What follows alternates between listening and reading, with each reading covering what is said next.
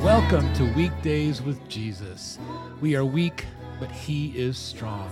Hi, I'm Kevin Biltman, your host and recovering burned out pastor, who's here to share with you sermons and songs from friends of mine that I hope will be a blessing to you. And I'm excited today because I love it when songs and messages just come together and that's what happens today here. Ben Spaulding talks about what the new world in christ will be like as he shares with us from ephesians 2.19 which says so then you are no longer strangers and aliens but your fellow citizens with the saints and members of the household of god. And then the song at the end of today here just ties in so well here as it talks about imagining what heaven will be like and what we will be like for now, here's Pastor Ben.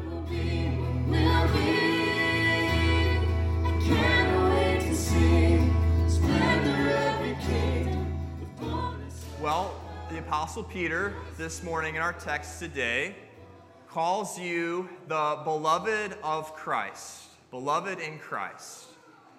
But that also means you're going to be foreigners, exiles, strangers, wanderers in this broken world. Strangers who at times seem strange. And yet, not everyone who seems strange and not all who wander this broken world are lost. No, we wander together this broken world with hope. Hope in the new world that Christ has promised us. And while we live as exiles and wanderers in this world, we live to show others what the new world in Christ will be like. Just to give them a little glimpse, a little taste of what the new home, what the new world in Christ will be like. So, what does that look like? Chris was at No Label Brewery uh, filling up his pint glass. He was in his late 30s, classic millennial, and so of course he had to order the IPA, the IPA. And once a Friday, one Friday, uh, once a month, he would gather his co-workers out for a happy hour just to kind of catch up after a long and brutal week. Their names were Tim and Jim and Kim easy to remember, and of course, Chris, or as his boss might call him mockingly sometimes, Chris the Christian. How original. Well, it was that day gathered together that uh, was supposed to be a restful time, but it was kind of a tense day. You could see it on the faces of his coworkers, and, and you could see it by how they held their, their beers. You see, Tim was holding his pint glass and his hand was, was shaking. Tim was stressed out. Tim was deeply afraid. He had a, a long week, but also uh, he loved watching the news. And while Fox News and CNN kept Tim informed every single day, it also had swallowed Tim's soul up in fear. As they sat down at the table together, uh, Tim began, and before he could even get the pint glass to his mouth, a quarter of the beer had already spilled on his shoes. I mean, this guy was shaking like a leaf. And so he began the conversation Chris, have you seen the news? Have you seen that NASA's going to fly ships up into the solar system to crash them into asteroids? Because one day, I guess, there's an asteroid coming, and we got to be ready. I didn't even know that was a thing. And Chris, did you see that special about how we're destroying our planet? I bet Mother Earth is just thinking, man, I can't wait for an asteroid to hit me. These people are, are killing me. And, and Chris, did you see that special on gender pronouns and all the debate going on today about gender? Oh, and did you watch that Joe Rogan podcast about how we're being so misinformed and it's rotting our brains? I mean, oh man, I'm just so nervous our country's going to pot and my kids are going to have to live through it, and I just feel like I'm not in control. Well, Chris was sitting down with him, and he was calm and he was at peace. And he listened to every single fear and every single worry that, that Tim had in his heart. And it just seemed so strange to Tim, almost unacceptable. Chris, how could you be so calm at a time like this? You should be more worried. Don't you even care? And Chris replied, Tim, I do experience fear and worry sometimes. Absolutely. And I know those feelings when, when you think, you know, man, I'm just, life's out of control and our culture's out of control and things seem to be going to pot. I definitely understand. But Tim, you know that I follow Jesus. And I know you don't believe in all of that, Tim, but I'll tell you what, I, I follow Jesus and, and I've been reading more of my Bible lately and, and watching a little less of the news. And, and I read something where Jesus says, Behold, I am making all things new. And while I, I, that doesn't always solve all my fears, I'd like to think it gives me a little hope uh, to hang on to. In fact, it gives me a little hope uh, and it helps me not be so afraid of the unknown in the future, things that are outside of my control. It helps me remain focused on, on the day and to treat each day as a gift. If Tim was shaking his beard because he was so stressed out, Jim was holding his pine glass so tightly that that thing was about to break. If Tim was afraid, Jim was angry, outraged. If he had put another ounce of pressure in that glass, it would break into a million pieces. Gentlemen, Kim, I just got off the phone with my dear sister. God rest her soul. God bless her soul. And you know, I hate talking about politics in our Friday meetings at No Label, but I can't help myself. She's voting for him. You know, him. With all his policies and what he wants to do to our beloved state, it just makes me so angry, so outraged that someone would want to vote for a guy like that. It just makes me want to break this precious lager in two and Chris listened. And he stood there with them. You know, Chris had learned to love Jim over the years, despite even their own political differences, and he was at peace. And it just seemed so strange to Jim, unacceptable almost. Chris, aren't you just the least bit upset about what's happening and what people are trying to to who people are trying to put into power around here. Quit being such a sheep. But there was Chris. And he opened up.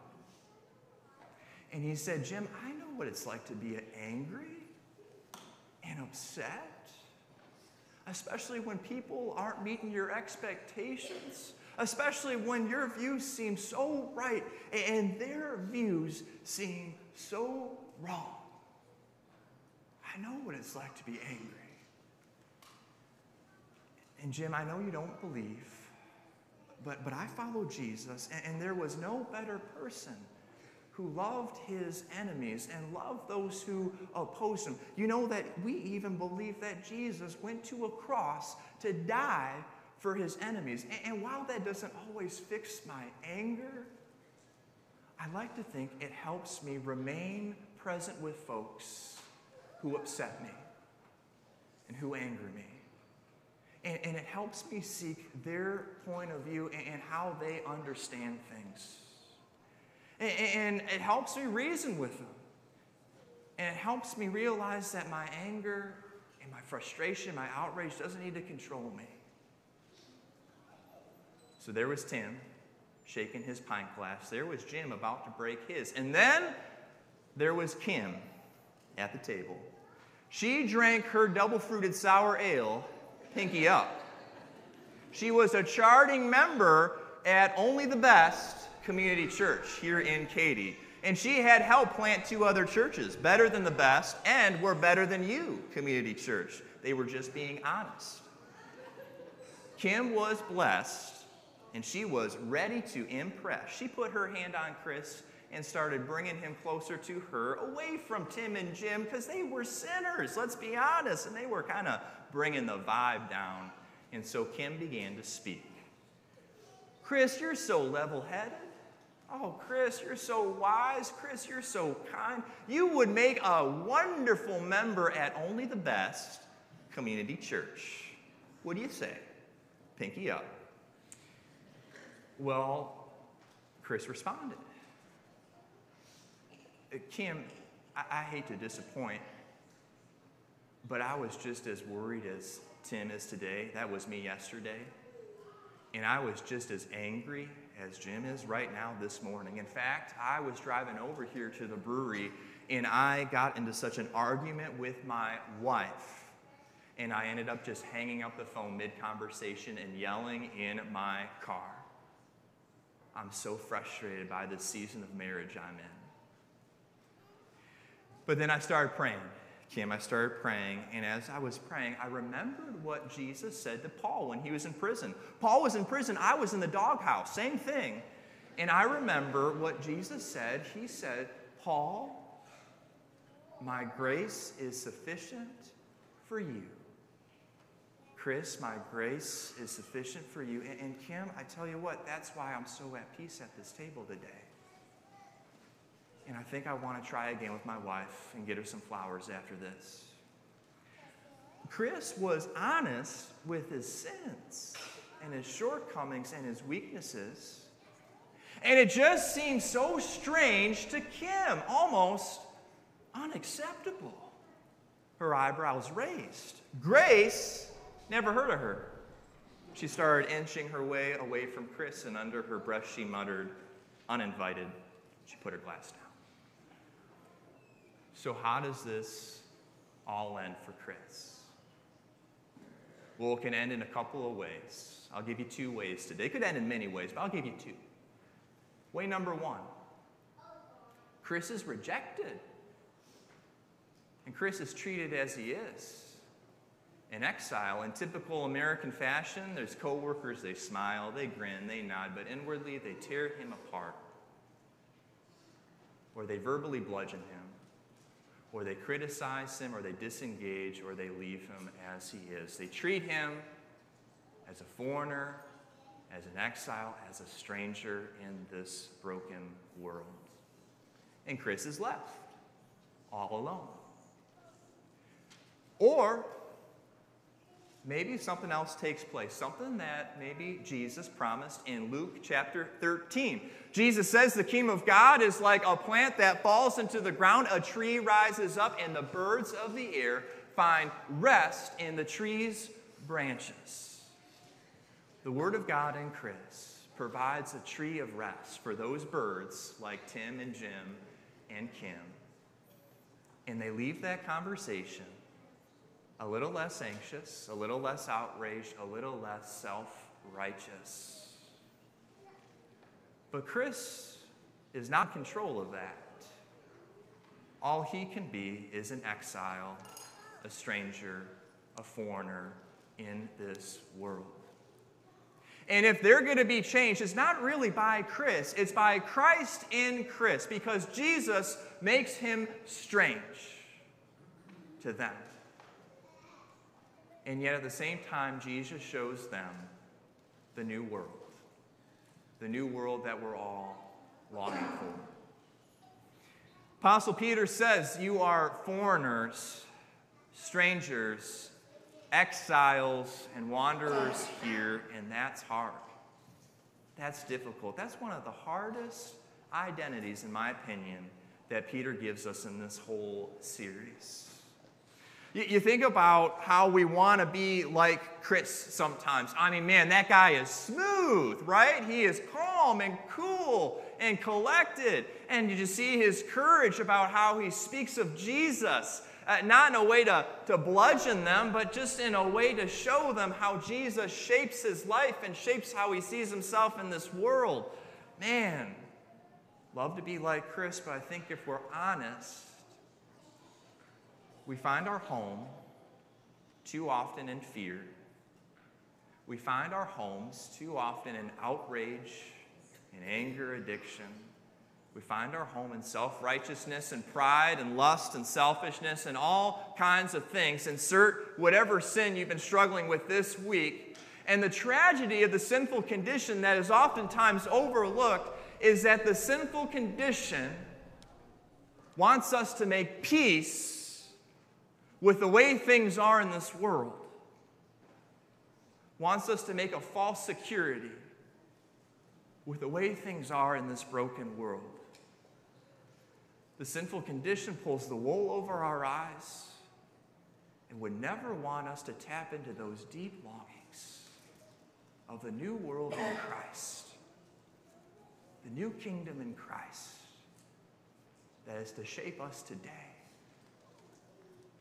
Know, at times we find our home in things that end up draining us, in things that end up poisoning us, in things that end up dividing us, even as a church. It's a hard identity. Foreigner, exile, alien. You'll be strange in this world and say some pretty strange things to people's ears. People who are used to being ruled by fear, people who are used to being ruled by excessive worry and stress and self righteousness, a kingdom, judgment, a need for grace. I don't understand. Pursuing unity, being at peace at a time like this, you got to be out of your mind. And that's exactly, what Peter calls us to do today but you will seem strange. And the things of God don't really have a home in this world. Think about Jesus. You remember our gospel text this morning? Remember this gospel text where Jesus goes into Nazareth? Yes, Nazareth, that's the hometown. That's the place where Jesus is supposed to be accepted and cared for because that's his hometown. And you know how good it feels going home. You're visiting your parents. Maybe they're up north or out west or out east or deep south, and you're going home and you remember those old stomping grounds and you remember those old faces, the hometown feel. There's a rich familiarity with the hometown. It just has a special way about it. Well, Jesus is going to the hometown of Nazareth seeing some familiar places, some familiar faces, and probably some familiar friends that he grew up with. And he probably had a lot of conversations with those friends. And let's imagine maybe what did one of those, uh, um, what were one of those conversations? Maybe it was with a man named Judah. Jesus, we're so glad to have you back in Nazareth. Oh man, I hope rabbi school's been good for you. Hey, it's been a long time, but I got this table that I've been working at for, for a while. And Jesus, you were so good at measuring. I, I just need a little help with this with this table if you could. And I'm sorry, I missed what you said at synagogue today. I heard you cause quite the ruckus, but I was asleep. I had a long week, and I'm sorry I missed it. But, but Jesus, if you could just help me out with this, this table here today, I'd appreciate it. It's so good uh, to have you back here in Nazareth, our hometown. Oh boy. Judah, it is good to be back. It's good to be here, and uh, I'm so so glad to be with you today. And I am going to get to that table today. Don't you worry about it. Um, and I forgive you for sleeping during synagogue today. But but Judah, I got something I want to tell you. Remember when we were growing up and the teachers always taught us about Torah and the prophets and, and this promised day for our people? Judah, I got something I really want to share with you today. That year of Jubilee, the year of the Lord's favor, it's, it's here. The blind see, the, the, the lame walk, the, the poor have good news preached to them. Judah, I am He, I, I'm the one. The Father in heaven has sent me he sent me to our hometown so that people will believe.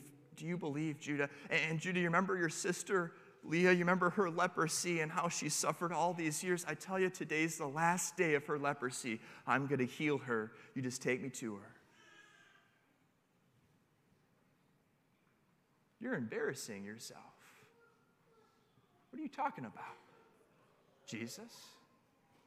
This rabbi school's really messed you up. It's kind of made you into a lunatic. You used to be so level headed. Why are you lying?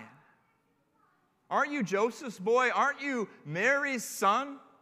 Is this what you've been telling folks all your life about who you are? If that's the case, you bring shame upon us and our whole family. In fact, you should leave. You have no place amongst us. In fact, I hope they stop you. Liars deserve to die. To be rejected in your hometown. To be found unacceptable in a place that's supposed to accept you.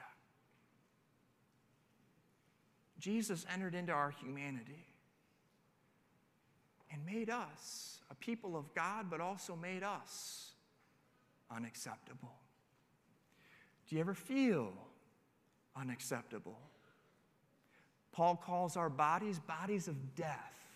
We got desires inside of us that wage war against the Spirit. At times, I don't know about you, I don't always feel acceptable. There are times when conversations take place in the world with my neighbors. I want certain things to take place. And I'm met with resistance and opposition, maybe from them, maybe from myself, and I just feel unacceptable. This was the life of our Lord. This was the lot of our King Jesus. He wandered to and fro. Unacceptable, unacceptable. Some people received him well, most rejected him. The crownless king, the suffering servant, the wandering one. And yet, in the words of J.R.R. Tolkien and words we've mentioned earlier this morning, not all who wander are lost. And the crownless again shall be made king. Jesus certainly wandered to and fro, but Jesus was far from being lost. He knew exactly what the Father had sent him to do. Jesus at time would find himself homeless. He would find himself without a friend, but he would still preach good news to the poor in spirit. He would still bring home to those who did not have a home. Jesus was far from lost, wandering to and fro, but he knew that his destination was the cross. That is why the Father had sent him. The cross that you and I deserve, the cross that sinners deserve, for the wrath of God to be poured out.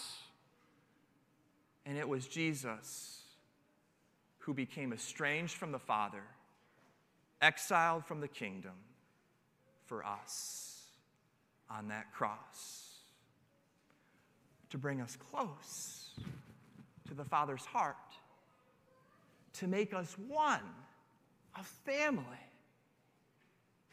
the crownless jester king that his enemies mocked, and yet Jesus endured all of this because he desired to give his new world to you and to me and to all of us, and to have us live for that new world. Upon the cross, Jesus shared his righteousness with you his crown with you, his innocence, his blessedness with you, his very life, his very home is yours. You are accepted by God in Christ Jesus. But that means you will be unacceptable in this broken and cursed world. But not all who wander through here are lost, and you are not lost. God has sent you here for His specific purposes to bring the promise of home to those who are exiled from the kingdom, for those who are estranged from God in His grace. As we see ourselves as exiles in this world and yet at home in Christ, we see that it is our purpose to bring the new world of Christ to those around us, our neighbors, that all would find a home in Christ. That is your work. This is our life as exiles and foreigners and strangers here. And yet, Christ has chosen to make his home in you and works in your life so that all our neighbors, so that all the world would find a home in him. So let's pray about that. Father, it's hard to be an exile. It's hard to be misunderstood. It's hard, Lord, to at times desire things and yet to be met with opposition, resistance, and rejection. Lord, we ask for peace in turbulent times. Lord, we ask for level headedness and steadiness and wisdom. Lord, because we know we're wandering through here to the new world, the new home. You've promised this for us. We know that it's secure, as sure as Jesus is risen from the dead. So let this promise, Lord, shape us today. As we live, we live to show others a glimpse, a taste of that new home, of that new world, and what it will be like. So may our heads and our hearts be anointed with your wisdom. For your glory. Well, as I mentioned, our song today ties in so well with our message here. And, and this is another one that written by some songwriting friends of mine called What Will Be, written and performed by Cara and Emily and Stephan. And I've known Cara for a while, and so I asked her to join us today here. Cara, can you share with us uh, about this wonderful song that you guys wrote a few months ago? Yeah, sure, Kevin. I'd be happy to tell you about our song. We wrote this song at the singer songwriter retreat in May of 2022. Emily, Stephan, and I were um, grouped together to write on this prompt about the new creation. And so we sat around kind of musing about what heaven will be like and what we wonder what it will be like. And because the three of us um, are more of the musician sort and less of the lyricist sort, we ended up just kind of focusing on that. Like we wonder what what will it be like. So we ended up doing a play on words in our li- lyric writing, and we we sing, "What will be," as in what will it be like, and what will be, as in what will we be like when we're there, because we know that there's not only a uh, fuller, uh, more glorious version of ourselves completely restored and redeemed, but we also know that creation will experience a redemption as well, the physical space that we are around. Right now, like 1 Corinthians says, uh, 1 Corinthians 13 says we can only see dimly, but then we will fully see. So we're excited about what will be, and we pray that this song fills people with hope. It's going to be great.